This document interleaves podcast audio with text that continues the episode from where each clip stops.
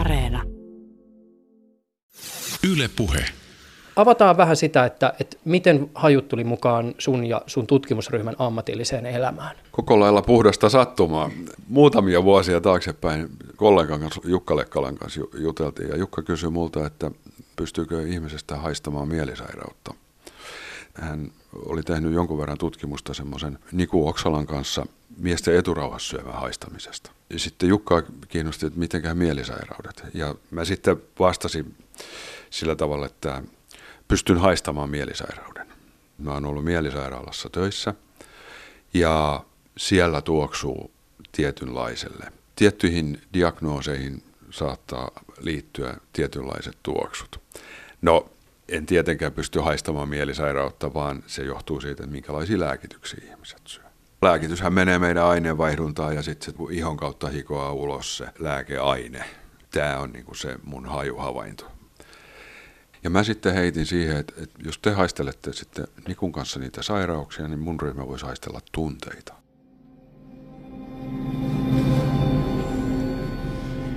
Ja niin, me sitten ruvettiin tekemään semmoisia koeasetelmia mun ryhmässä, jossa ihmisiä altistettiin sitten aika voimakkaille tämmöisille 15 minuutin mittaisille elokuvaklipseille, jotka olivat luonteeltaan aika ikäviä.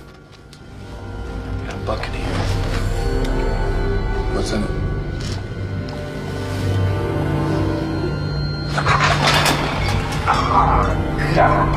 Fucking vomit.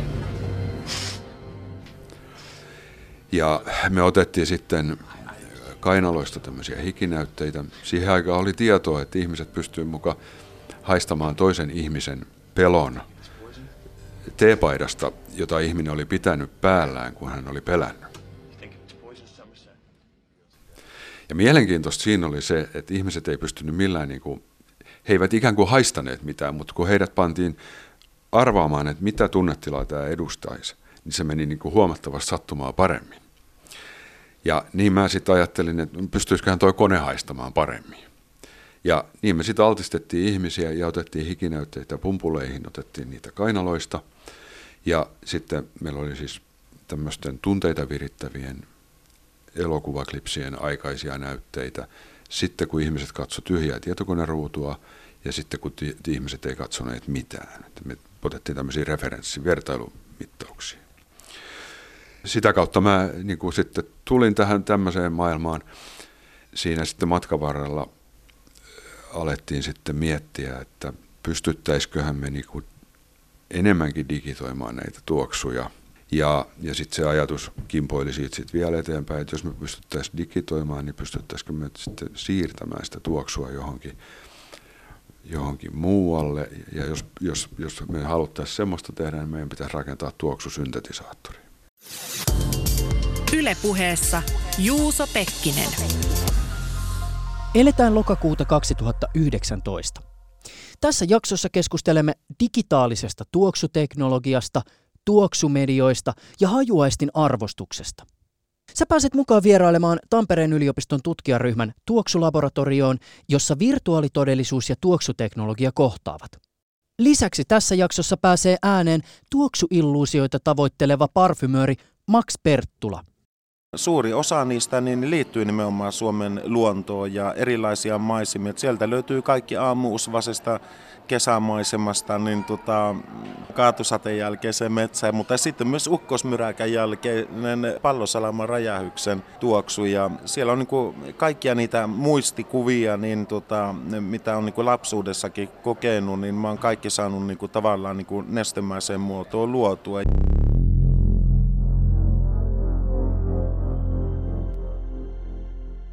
Kertoisitko vielä omin sanoin, kuka olet? Olen Veikko Surakka, psykologian tohtori taustakoulutukseltani ja nykyään toimin vuorovaikutteisen teknologian professorina. Tämä viimeinen tarkoittaa jotakin semmoista, että me pyritään rakentamaan ihmisen ja teknologian välille mitä erilaisempia tapoja vuorovaikuttaa, saada uusia kokemuksia, aistikokemuksia, ja tämä VR on nyt yksi semmoinen aistitodellisuus, sensorinen realiteetti. Sensory reality on se englanninkielinen termi, joka pyritään rakentamaan tämmöiseksi toimivaksi kokonaisuudeksi siellä VR:ssä.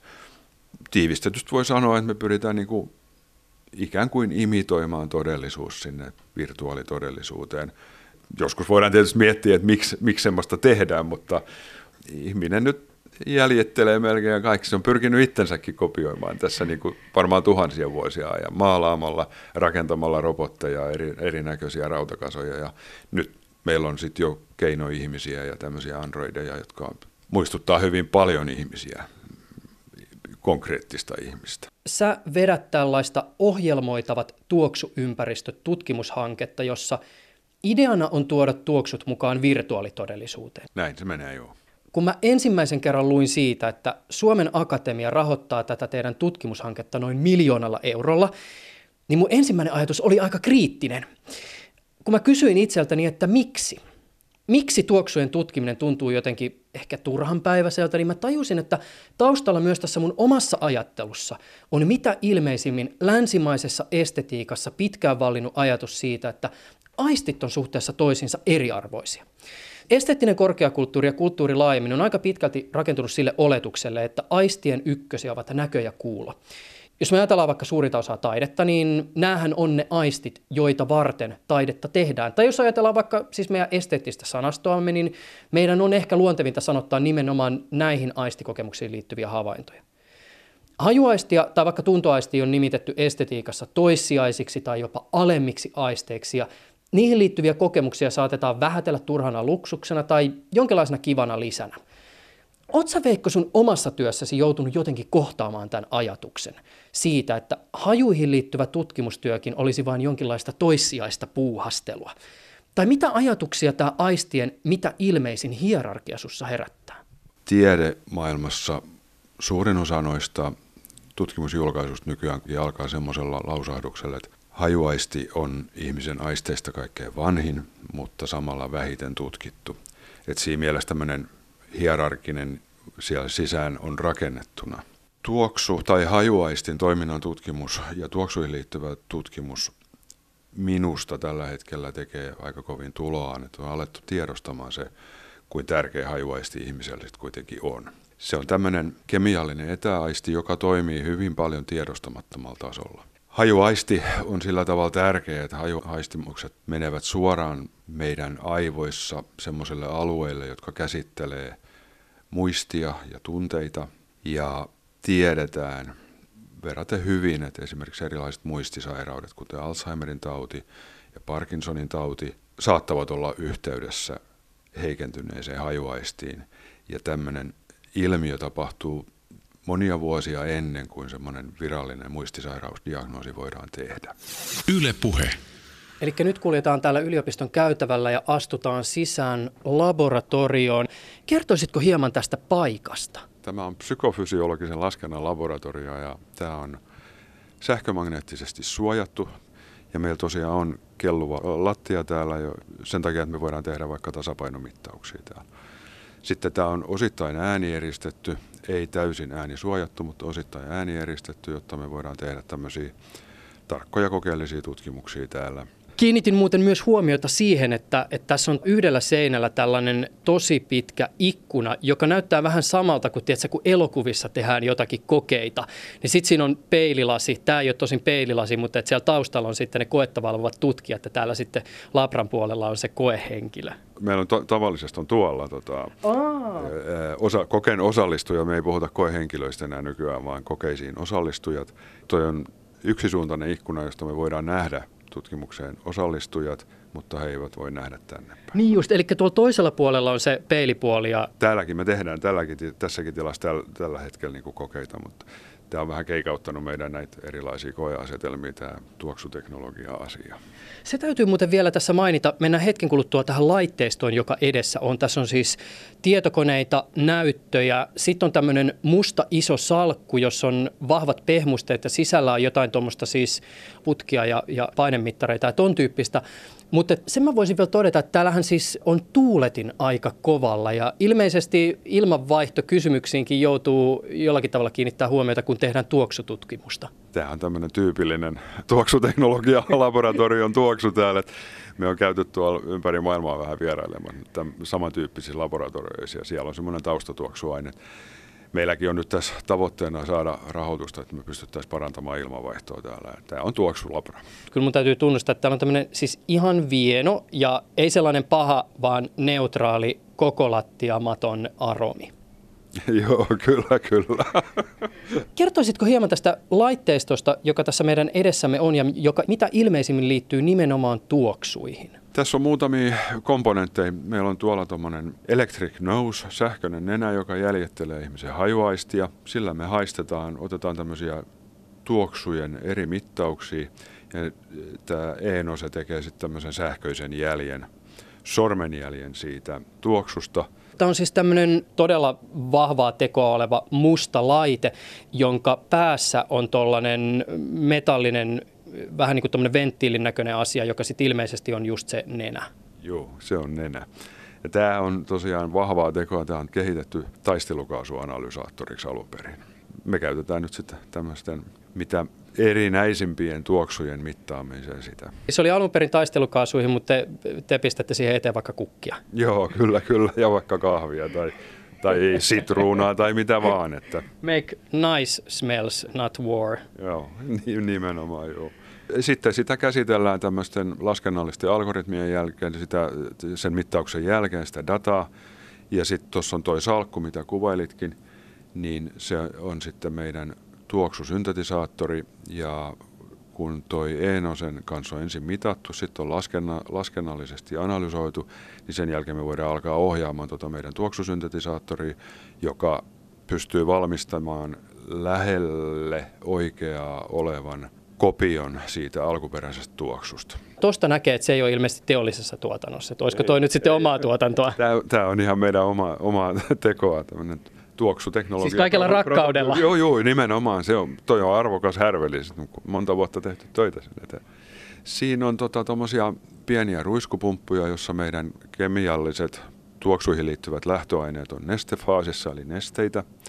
Ja nämä ruiskupumput, niitä ohjataan tietoteknisesti, hyvin hienojakoisesti, ja ajetaan sitä nestefaasissa olevaa lähtöainetta lämpölevyille, jossa ne höyrystetään ne nesteet kaasufaasiin, kun kaikki tuoksut on kaasufaasissa. Ja sen jälkeen me käytetään puhdistettua huoneilmaa tämmöisenä kantokaasuna, ja sitä ajetaan noihin putkistoihin, jonka avulla me sitten kuljetetaan ne tuoksut joko uudestaan tuon e-nosen aistittavaksi tai sitten pääsääntöisesti ihmisten aistittavaksi.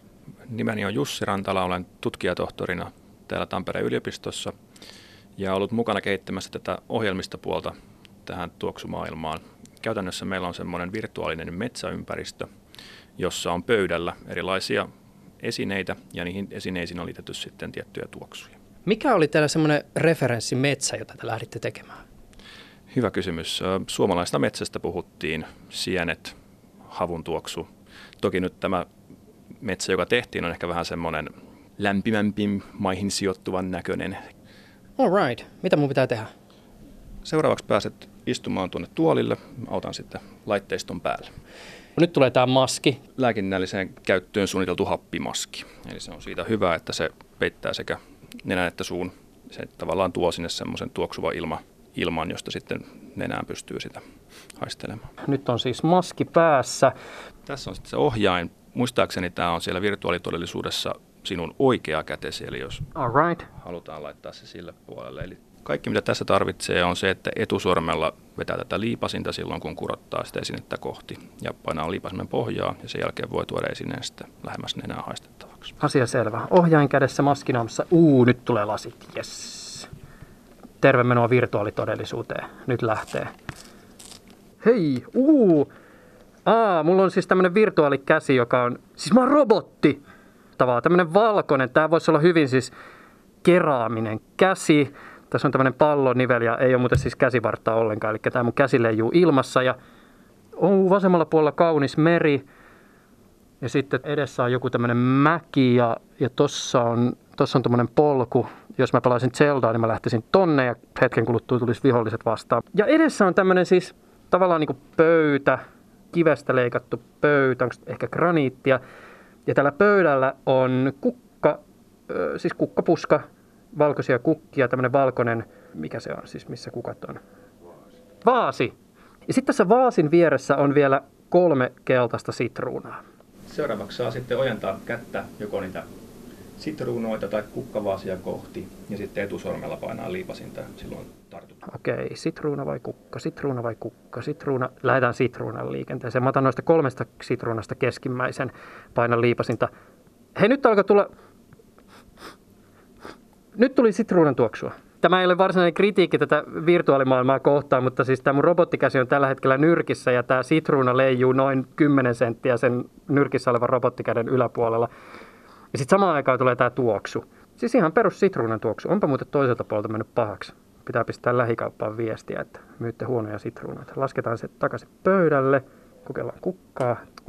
Siis kunnon Wunderbaum. Kukkainen impressio. Eli vähän semmoinen siis synteettinen, se on semmoinen pieni, tiettäkö, kun jokaisessa Wunderbaumissa on semmoinen pikkainen niin kuin pohjatuoksu, niin siinä on ehkä vähän sellainen, mutta sitten niin vähän jotain semmoista pihkasta ja sitten sieltä tulee se kukka. Voiko tämä muuten tämmöisen sitruunan pudottaa maahan? Voi. Ei. Niin ja se tippuu. Jes, mahtavaa, otetaan takaisin. Ei. Mä en saa sitä sitruunaa enää sieltä maasta. Se voidaan käynnistää uudestaan sitten. Missä ne sienet on? Sienet on tällä hetkellä piilossa pöydän takana, koska niihin ei ollut tuoksuja, mutta ne voitaisiin tuoda sieltä kyllä jatkossa sitten. Pystyykö mä kurkkaa sen pöydän? Jos nouset seisomaan, niin saatat kyllä nähdä sinne taakse. Joo, en mä uskalla kurottautua. No siellä ne jossain tatit on. Yle Puheessa Juuso Pekkinen. Sanotaan niin kuin semmoinen hyvin vahva semmoinen tuoksuilluusio, niin rahkasammal metsästä niin kaatosateen jälkeen. Ja siinä on myös se niin kuin vivahteita puoluka- ja mustikanvarvuista ja sitten vähän kantarellin tuoksua myös siellä. Ja järviveden tuulen vivahetta, eli semmoinen hyvin puhdas, läpikuultava tuoksu, mutta semmoinen, että se on niin kuin suoraan niin kuin viittaa luontoon. Se voi kokea niin hyvin vahvana semmoisena illuusiona, niin, kun sitä haistaa. Ja tuolla Viitasaaren keksintöjen viikolla, niin kun olin, niin siellä oli näitä virtuaalitodellisuus tämmöisiä juttuja, niin, ja sitten ne innostui sitten nimenomaan tuoksua haistelemaan siellä. Ja sitä suikutettiin sitten ilmaan, ja sitten kun laittoi ne virtuaalilasit päähän, niin se vahvisti niin kuin sitä kokemusta niin sitten siitä metsämaisemasta. Ja ainut mikä sieltä uupui oli, niin tietenkin nämä pihkaset sahanpurut niin, siitä kuvasta, mikä niin, sieltä välittyi niin sieltä virtuaalilaseista, mutta muuten oli kyllä aika koillaan, että siinä oli niin kuin jännä nähdä, että miten pystyy oikeasti niin kuin tuoksulla niin kuin boostaamaan niin sen mitään näkökenttä aistii. Että ja sitten siellä kun yhdistetään vielä äänet, niin se on hyvin aito se tilanne, niin, mutta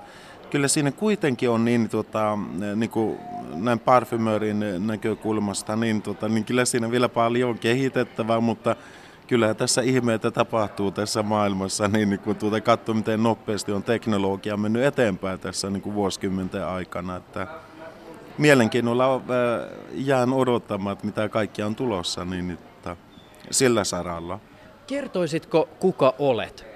Joo, eli olen Max Perttula ja työskentelen parfymöörinä Max Joachim Cosmetics Oy:ssä. Ja mun työtoimenkuvaan kuuluu tuoksujen luominen ja tuoksumaisemien rakentaminen ja esimerkiksi erilaisten materiaalien rekonstruointi nestemäiseen muotoon, eli tuoksujen muotoon. Sellainen ihan pieni sivuhuomio muuten, että tämä on tosi hämmentävää. Me istutaan tätä haastattelua tehdessä siis ravintolassa. Voit kuvitella tämmöisen siis aika tyypillisen ketjuravintolan, missä on kaikenlaisia ihmisiä. Nurkassa joku tekee työtä ja vieressä lapsi huutaa. Ja samaan aikaan kun mä teen tätä haastattelua, mulla on kädessä mikrofoni ja mä oon aika lähellä tätä mun rannetta, jossa on tää tuoksu. Mun aivot ei osaa päättää, onks mä siellä metsässä vai onks mä täällä ravintolassa. Tää on jotenkin siis todella hämmentävä kokemus. Sä itse oot puhunut tämmöisistä, onko se termi tuoksuilluusio? Mihin sä tällä viittaat? kun meillähän kaikilla on niinku ihan pienestä asti niinku alkanut rakentua tämmöisiä niinku muistoja niinku liittyen tuoksuihin ja makuihin. Esimerkiksi niinku tämmöiset tietyt tilanteet, esimerkiksi maaseudulla niin voi olla, että sateen jälkeinen tämmöinen niitty tai sitten järvimaisema tai joku tämmöinen, niin niissä on hirveän vahvat niin ne tuoksuu muistit. Ja mattolaituri on yleensä niin semmoinen, mikä hyvin monet muistaa nimenomaan niin sen, koko sen maiseman niin tuoksu. Ja ne jää meille niin sillä tavalla, että ne on niin valokuvaan tarkasti ja niin alitajuntaan ne tuoksut elämään. Ja aina kun haistaa sen uudelleen, niin kokee niinku sen tavallaan se illuusion siitä palaisi niinku ajassa taaksepäin ja kokee niinku uudelleen sen tilanteen. Mutta sitten niinku mun työssäni, niin kun mä käytän sitä tuoksuilluusio-termiä, niin siinä mä nimenomaan niinku pyrin niinku luomaan niinku semmoisia tuoksuja, mitkä niinku sisältää sen kokonaisen tilanteen, maiseman, kaikki ne elementit, mitä siinä on siinä ympäristössä, että se maaperä, esimerkiksi se lämpötila, että onko se helteinen päivä vai pakkas. Ilma. Tai sitten ihan sateen jälkeinen vai aamuusvainen maisema. Kaikki tuoksuu eri tavalla. Ja silloin kun mä rekonstruoin sen maiseman, niin sitten hienoparfymin muotoon, niin mä pyrin sillä luomaan niin vahvan vaikutelman siitä tilanteesta, että niin se niinku saa niinku ihmiset niinku hätkähtämään sillä tavalla, että se on aina hauska nähdä sitten, kun joku on, että herran jästäs, että miten voi olla tämä niinku tilanne, että niitä just... Tämä, ja se on niinku se mun oma niinku työskentelytapa niinku nimenomaan niinku näitä muistoja herätellä. Ja yleensä on hyvin positiivisia muistikuvia, niinku mitä tulee niinku kaikista. Että esimerkiksi niin yksi uusimpia näitä tuoksuja, mitä keiteli, on tämä savusaunan tuoksu. Nämä on tosi mielenkiintoisia. Olen tehnyt myös niinku, rekonstruoinut muun muassa niin tuon... oikosulossa olevat sähköjohotkin, niin että miltä se tuoksuu niin silloin, kun on oikosulku. Ja se oli aikamoinen tilanne sekin, niin, koska sitten niin, kun mulla oli paperilapulla sitä, ja sitten se oli ollut monta päivää siinä. En mä sitä ajatellut yhtään, niin sitten yhtenä päivänä, kun oli hirveä stressi päällä, niin sitten mä rupesin asunnosta etsimään, että mistä ihmeestä, että nyt on jossain oikosulku. Itse hölmä sitten ansaan siinä, että se tuoksu oli niin aito. Tämmöisiä. Kun me teemme tätä haastattelua, niin on kulunut itse asiassa vain päivä siitä, kun Google kertoi tutkijoidensa kehittämästä tuoksusta. Minkälainen voisi olla ehkä Googlen tuoksu? No kyllä mä näkisin heti se, että siinä tuoksuu tämmöiset metalliset vivahteet, sitten vähän niin kuin semmoinen piirilevy tietokoneen sisällä, ne diodit kun on siinä, eli miksikä niitä kutsutaan, kun niitä pieniä semmoisia pönttöjä niissä, kondensaattoreita vai mitä ne on, semmoinen vähän semmoinen fenolinen käry siinä. Mutta semmoinen metallinen ja fenolinen sähköinen tuoksu tulee mieleen ensimmäisenä, että en mä osaa sitä mieltää minkälaisena kukkaista hedelmätuoksuna, niin millä tavalla, että kyllä se olisi hyvin tekno. Tämä heidän tuoksunsa, jonka ympärillä tämä tutkimus, johon mä kohta viittaan, niin pyöri, niin he olivat kuulemma tuottaneet tämmöisen tuoksun, josta on löydettävissä vaniljaa, melonia, jasminia ja mansikkaa. Veikkaisin, että joku etyylifenyyliglysidaatti antaa sen, sen mansikan. Pieni huomio, Perttula viitannee tässä etyylifenyyliglysidaattiin. Tai sitten joku muu. Koska mansikan tuoksunkin voi rakentaa hyvin monilla tavalla, eikä se suinkaan ole tämä aldehidi C16, mutta ne on taas semmoisia ammattisalaisuuksia. Mutta mä veikkaan, että kun ne on kuvaillut sitä tuolla tavalla, niin ne on poiminut varmaan sen, että ne on rakentanut jasmiinille sen hedelmäisen vivahteen nimenomaan joilla tämmöisillä... marjaisilla, mansikkamaisilla vivahteilla ja sitten on lohtinut siihen jonkunlaista läpikuultavuutta sillä vesimeloni-efektillä. sitten se vanilja on, mikä tuo siihen sen syvyyden niin kuin siihen tuoksuun, eli lämpöä. Et mä voisin kuvitella sen tuoksun niin kuin mielessäni niin tässä, kun keskustellaan, että mikä se olisi, mutta silloin kun se niin kuin täräytetään tuolla että se on mansikkaa, niin melonia ja tämmöistä, niin se kuulostaa hirveältä sekamelliskalta, niin semmoisen, mutta sitten kun puhutaan tuoksuyhdisteistä, eli niin pieniä poimintoja, niiden ainesosien rakenteista, niin niillä pystytään rakentamaan jo semmoisen aika klassisen tuoksun niin kuin siltä, mutta vaikea mieltää, että Google tuoksuisi niin semmoiselta, että nyt kyllä se on kaikkea muuta kuin parfymitalo. No tässä ei ilmeisesti ole ollut ajatuksena se, että Google toisi markkinoille tämän oman tuoksunsa tai että olisi varsinaisesti brändityötä. Pääosassa tässä on ollut siis tämmöinen menetelmä, jossa tutkijat ovat pyrkineet kehittämään koneoppimisjärjestelmää, joka kykenisi ennakoimaan tietyn molekyylirakenteen tuoksun. Mun täytyy heti sanoa tämän niin, että nyt mä en ole millään tavalla niin kuin huolissaan siitä, että niitä parfymerit jäisi työttömäksi ikinä. En ole siitä huolissaan, koska se työ, mitä meidän ammattikunnassa tehdään, niin se on sen verran taiteellista työtä, että siihen ei kyllä niin kone pysty.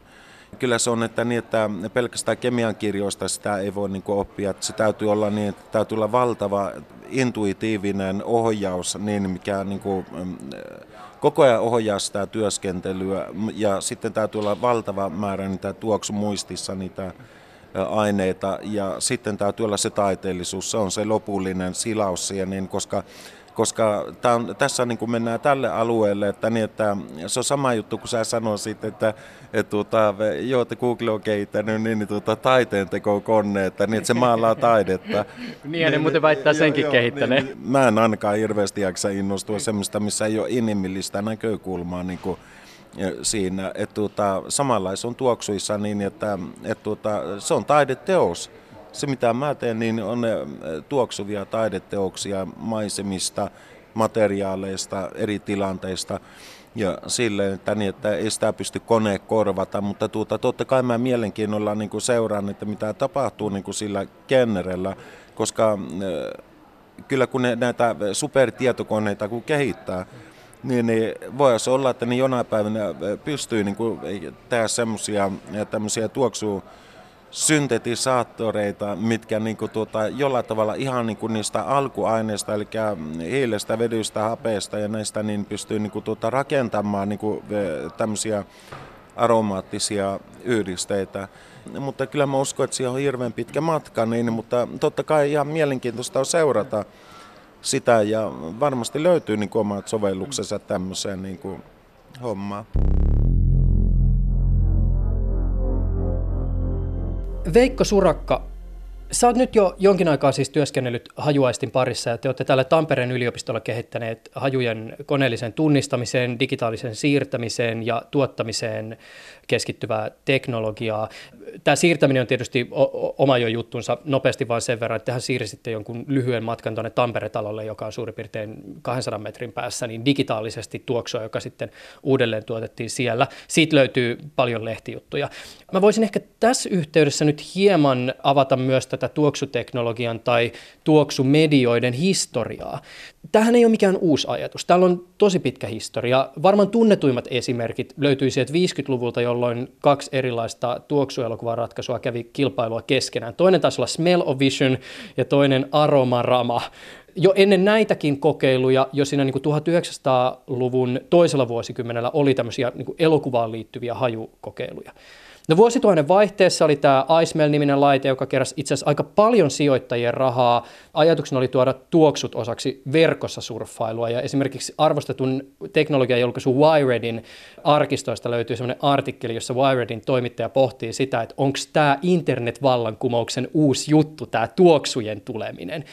Ja toki siis tälläkin vuosikymmenellä on yritetty tuoda markkinoille vaikkapa sellaisia lisävarusteita, jotka voidaan liittää iPhoneen ja ideana on ollut se, että puhelin ilmoittaa viestistä äänen sijaan sillä, että se päästää ilmoille jotakin tämmöistä miellyttävää tuoksua, joka sitten toimii notifikaationa.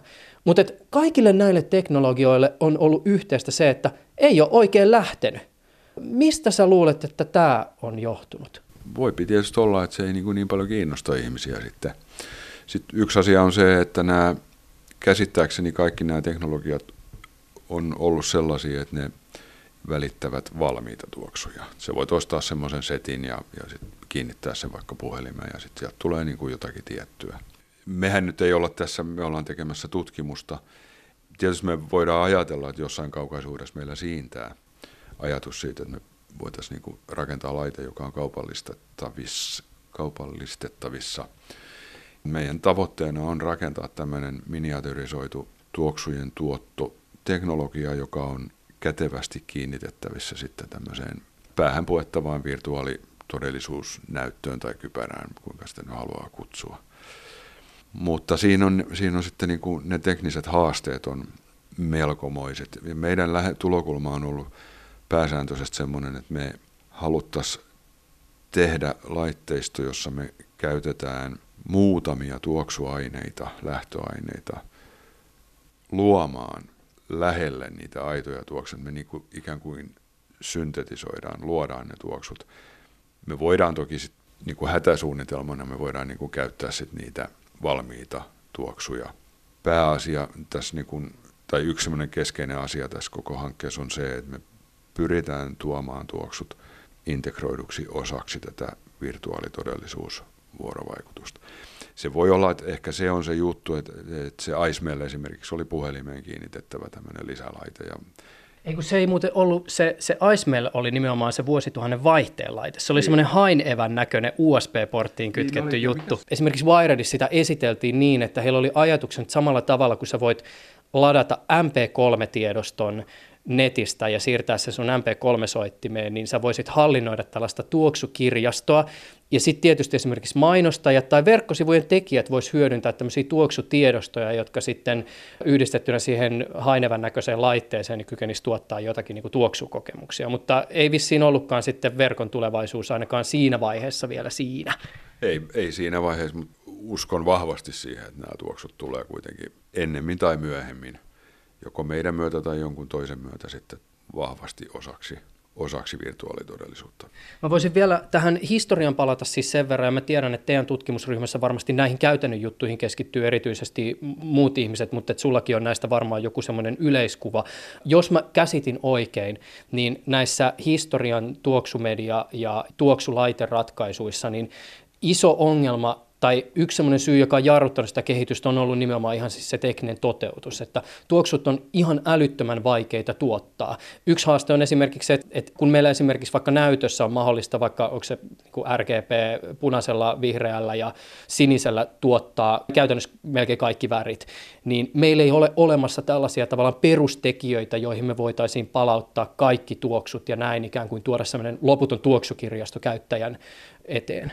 Joo, se on just näin. Palaan tähän hetken päästä lisää, mutta yksi asia vielä, mikä tuoksuihin liittyy, on se, miten niitä voi hallita. Et nämä elokuvateatterikokeilut kaatuivat siihen, kun se tuoksu kyllä saatiin levitettyä sinne leffateatteriin, mutta sitä ei saatu niinku pois. Se pilasi sen leffan sitten, että tämä niinku tuoksujen ja visuaalisen informaation tai muunkin informaation niinku tämmöinen tarkka integrointi, se tuoksujen hallinta on niinku tosi haasteellista. Ja niin se on meilläkin. Siksi me on menty nyt yhä enemmän tuonne virtuaalitodellisuuteen, jossa me tehdään tämmöinen maski tähän, jota kautta ne tuoksut tuodaan. Me pystytään hallitsemaan sitä huomattavasti paremmin kuin tämmöisessä huonetilassa. Että tuossa matkan varrella on mietitty tuoksujen tuomista myöskin erilaisiin huonetiloihin, mutta siihen liittyy nyt sitten se tuoksujen hallinta, se ongelma, että meidän pitäisi mallintaa se huone, sitten huomioida huoneen lämpötila, huoneen ilmavirtaukset, ne pitäisi mitata ja mallintaa, ja sitten ne huoneen niin kuin ilmavirtausten dynamiikka muuttuu sitten sitä myöten, kuinka paljon siellä on ihmisiä, miten he liikkuvat, paljonko he tuottaa lämpöä. Lämpö ja kosteus on kaksi semmoista keskeistä osatekijää, jotka vaikuttaa siihen, minkälaisia hajuaistimuksia me eri tuoksuista muodostamme tai saamme. Mihin mä lupasin palata? Niitä näistä tuoksujen palauttamisesta joihinkin perustekijöihin niin on myönnettävä, että meillä oli vahva usko silloin muutama vuosi takaperin, että Että näin se varmaan on, että me otetaan tämmöisiä, silloin kirjallisuudessa puhuttiin tämmöisistä key odor komponenteista, avaintuoksutekijöistä, ja puhutaan edelleenkin. Se on niin kuin tietyllä tavalla ihan ok tulokulma, mutta se ei ole kaiken kattava. Että nyt esimerkiksi me voidaan tehdä tämmöinen kemiallinen analyysi vaikka jasminin tuoksusta, ja sitten me saadaan sieltä näkyviin tämmöinen eri kemiallisten tekijöiden listaus ja niiden suhteelliset osuudet siinä tuoksussa. Jasmiinissa voidaan saada, riippuen nyt teknologiasta, millä se analysoidaan, niin saadaan esimerkiksi 15 tämmöistä kemiallista tekijää näkyviin. Me syntetisoitiin esimerkiksi jasmiini käyttämällä vain 3 tai 2 kemiallista osatekijää. Ja nämä on nyt sitten semmoiset kemialliset aineet kuin bentsyyliasetaatti, sis, jasmone ja indoli. Indoli on tämmöinen pahahajuinen tuoksukomponentti, ja väitetään, että kaikissa hyvissä tuoksuissa on aina mukana joku yksi pahahajuinen. Kaikessa hyvässä on pikkasen jotain pahaa. Joo. Nyt sitten tuossa niin kuin vuosien mittaan, kun on päässyt paremmin asioista perille, niin voidaan käyttää edelleen tätä avaintuoksutekijä käsitettä hyväkseen. Mutta se ei välttämättä ole ollenkaan niin, että se on, ne on ne 3, 4, 5 ensimmäistä siellä, jotka on voimakkaimmin edustettuna siinä analyysissä, mikä me voidaan eri tuoksuille tehdä. Vaan se voi ollakin siellä, niin kuin siellä ihan häntäpäässä joku pieni osatekijä. Ja sen, niin kuin siihen kemiaan kiinni pääseminen on hyvin haasteellista. Sitten jos me mennään niin kuin kemiamaailmaan, joka on siis kompleksinen, niin me voidaan ottaa yksi tuoksuaine molekyyli ja jos me tarkastellaan sitä, niin sieltä paljastuukin niin kuin monta ulottuvuutta jo ihan siitä yhdestä molekyylistä. Se, otetaan niin kuin yksinkertaiset esimerkit, on niin kuin sen vaikka koko, muoto, paino ja sitten tietysti se koostumus vielä, mistä se niin kuin rakentuu. Jokunen vuosi takaperin Natureissa tai Scienceissa, jompikumpi. Scienceissa. Oli tämmöinen julkaisu, jossa pyritty arvioimaan sitä, että kuinka monta erilaista tuoksua ihminen pystyy erottelemaan. Nyt puhutaan erottelusta, ei tunnistamisesta. Ja tutkimusraportti päätyi siihen, että yli 1 triljoona. Sitten sitä on sen jälkeen, sitä tutkimusta on jonkun verran kritisoitu. Ja se nyt on yksi hailee, että onko se 1 triljoona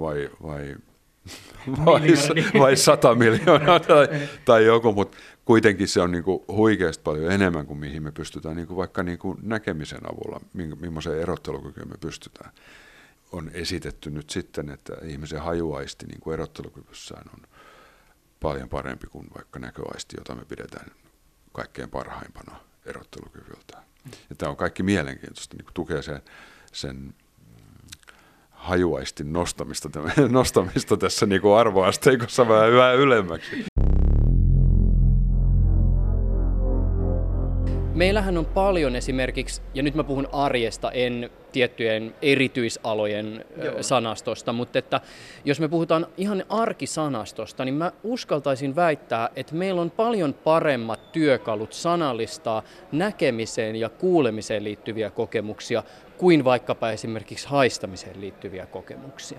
No tuo pitää varmasti paikkansa, koska niin, monesti on silleen, että nyt mä työssäni huomaan se silloin, kun myyntitapahtumia, niin mä niin kuin joudun tavallaan niin kuin maalata sen niin kuin verbaalisesti sen koko maiseman niin kuin esille niin kuin siinä myyntitapahtumassa silleen, että kun mä esittelen tuoksut, niin mä joudun kertoa niin kuin sen, että mikä se on. Ja sitten vastaan sen niin kuin asiakas sitten niin saattaa niin kuin sitten nimenomaan niin, että hämmästyy, että no tämä se on justi, että ne saattaa ehtiä hirveän kauan niin kuin sitä, koska ne ei aina löyä sitä verbaalisesti, niin kuin sitä, nimenomaan niin kuin sitä, millä tavalla kuvailla sitä. Esimerkiksi niin kuin se aamuusvainen kesäniitty esimerkiksi, niin se saattaa jollekin olla niin kuin semmoinen vaikea niin kuin kuvata sitä, että se helpompi on sanoa, että niitä märkä ruoho tai joku tämmöinen. Ehkä meillä on vaikeampi löytää tuoksuille sitten näitä tämmöisiä adjektiiveja ja semmoisia, millä kuvataan sen tuoksun luonnetta ja silleen, koska paljon löytyy semmoisia tuoksuja, mitä voi olla vaikea kuvata. Minua on helppo niitä kuvata, mutta sitten semmoinen, mikä ei ole perehtynyt siihen, saattaa olla hirveän vaikea löytää oikean sanaan siihen, mutta se johtuu myös varmasti meidän kulttuuri taustoista ja sille, että mä luulisin, että näin on.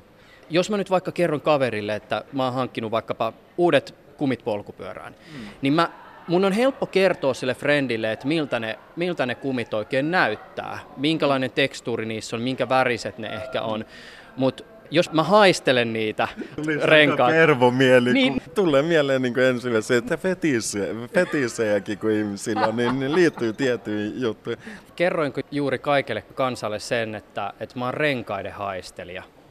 Taisin kertoa. Eikö sä mukaan haistele koskaan renkaita, Max Perttula? No itse asiassa niin muahan piti yhdelle.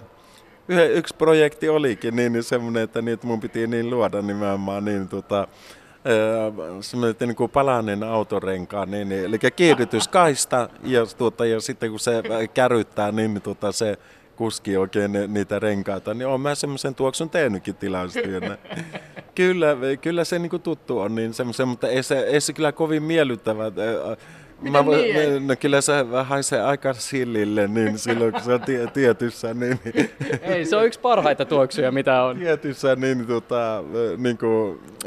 niissäkin on erityyppiset, että kyllä mä tiedän, miltä ne mitkäkin lajikkeet tuoksuu, niin että se on vaan, että ne rekisteröityy kaikki mieleen.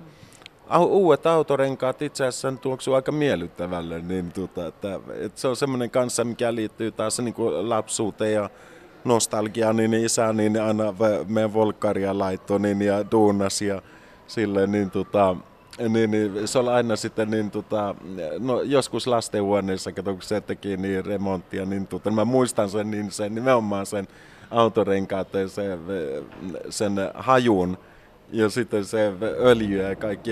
Mä hyödyntänyt niitäkin tuoksumuistoja niin kaupallisissa tarkoituksissa, että kaikista on ollut hyötyä. Yle Puhe. Kun sä äsken puhuit tuosta tuoksujen kaupallisesta soveltamisesta, niin mulla on tähän liittyen itse asiassa yksi tämmöinen vähän dystooppinen ajatus, joka melkein oikeastaan voisi... Ensiksi vähän savusauna. Ai savusauna!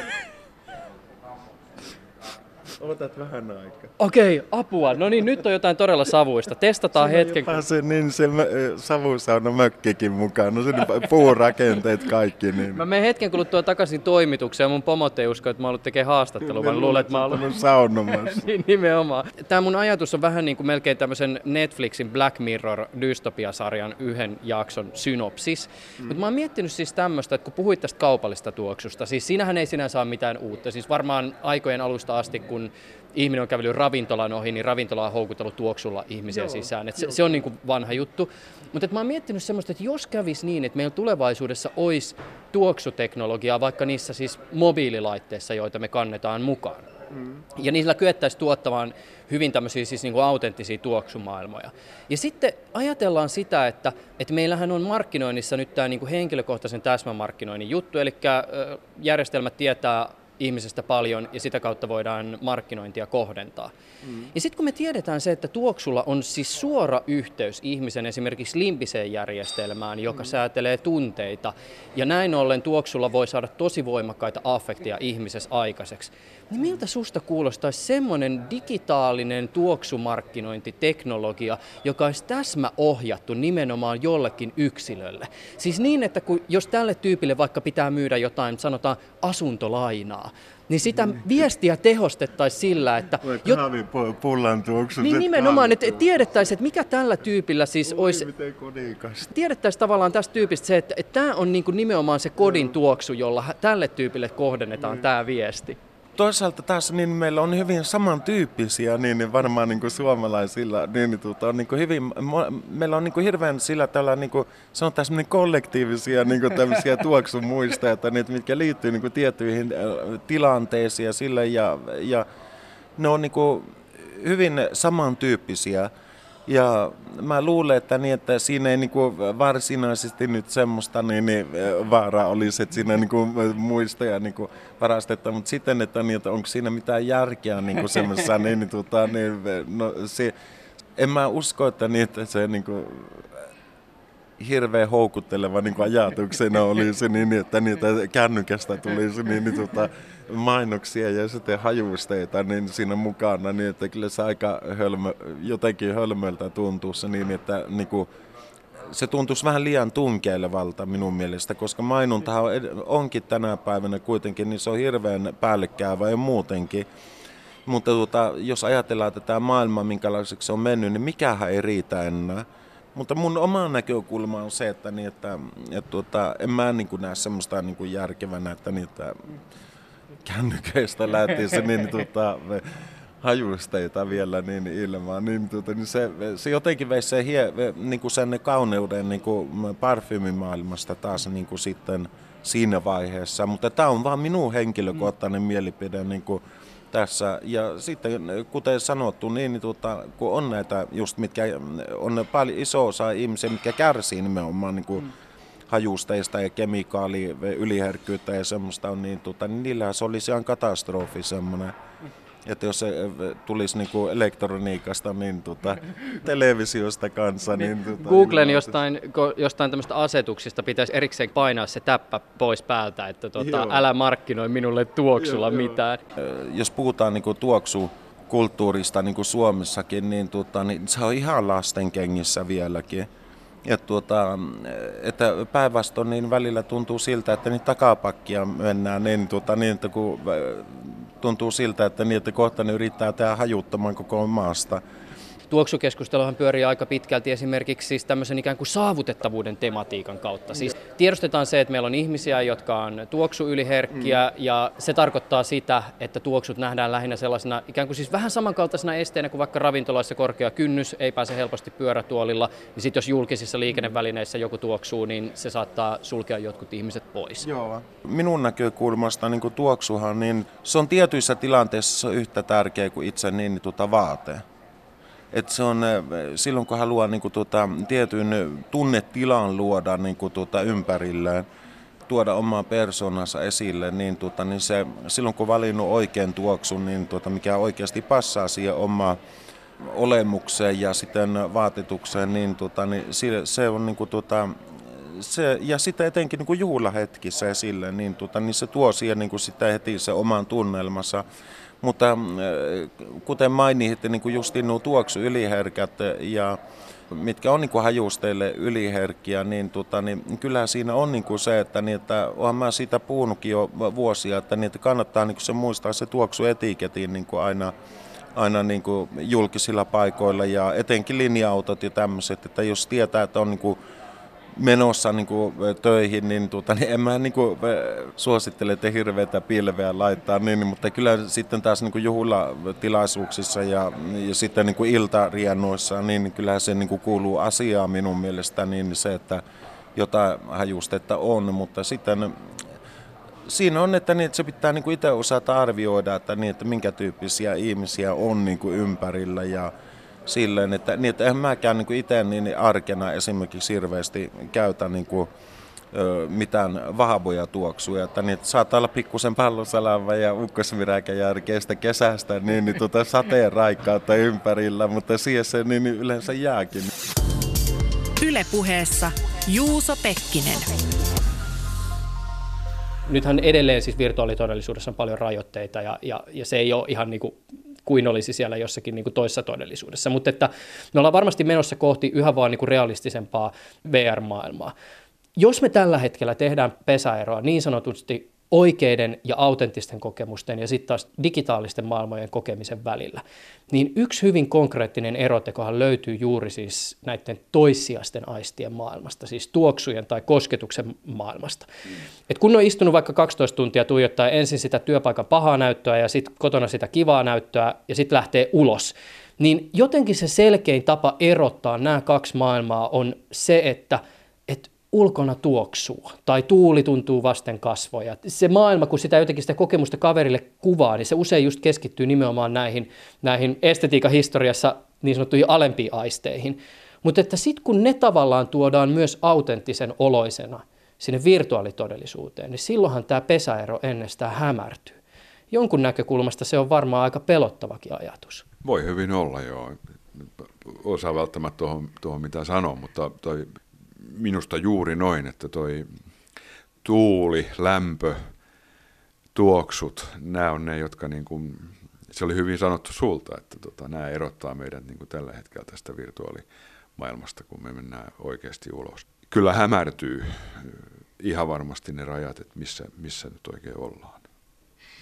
Mä voisin tästä teidän tutkimusprojektista kysyä siis ihan käytännön tavoitteiden tasolta näin, että milloin mikä on se tavallaan niin kuin asia, jonka jälkeen te voitte tuolla teidän laboratoriossa tyyppien kesken heittää high-fivea ja sanoa, että no nyt tuli 1 000 000 euroa hyvin käytetyksi. Milloin te katsotte, että olette onnistunut? No siinä on useampi tavoite tuossa hankkeessa. Yksi on tämä tuoksun tuottoteknologian miniatyrisointi ja kytkeminen osaksi sitä VR.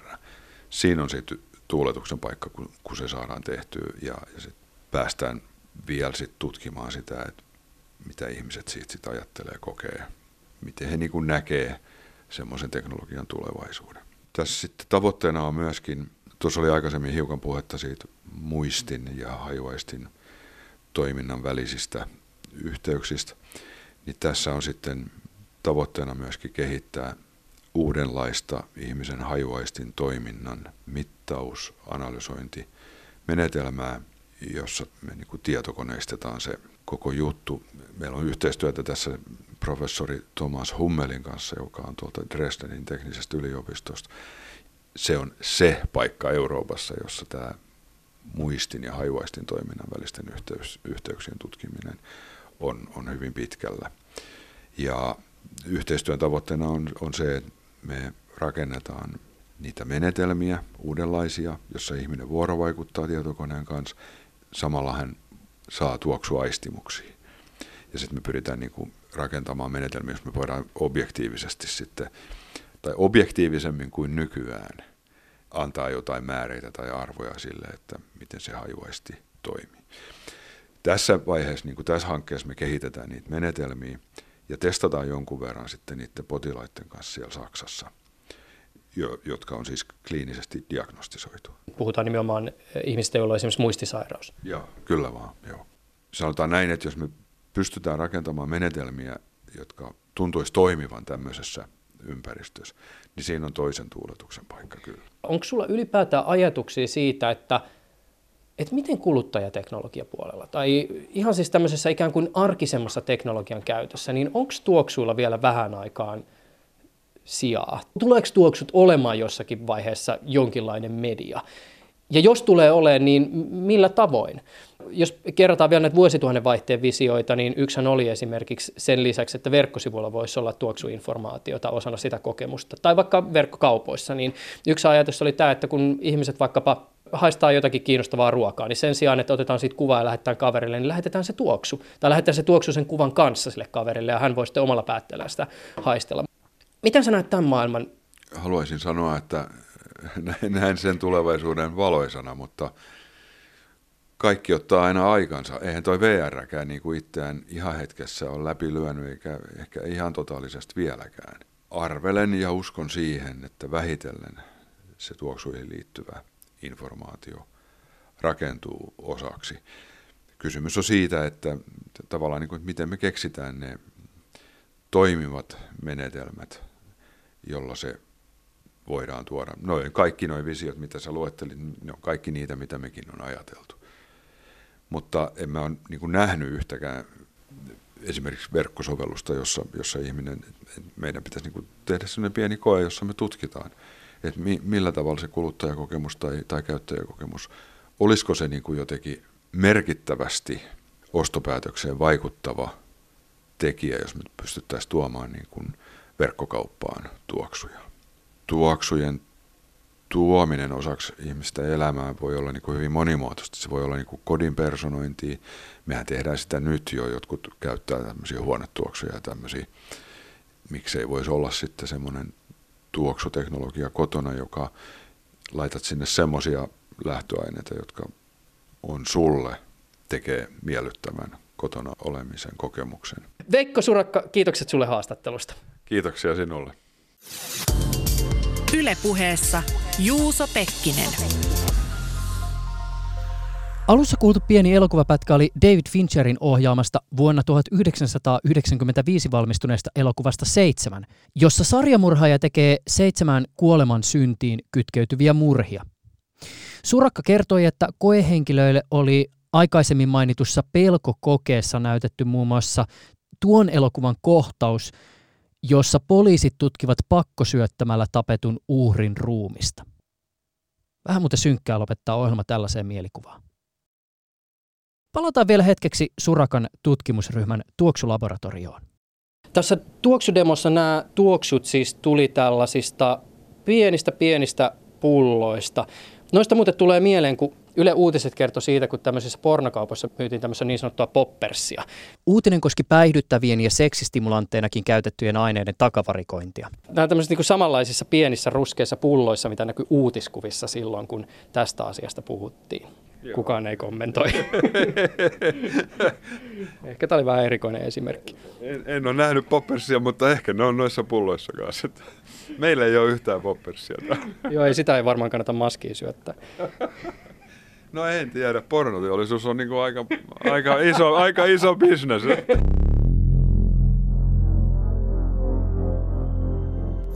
Yle Puhe.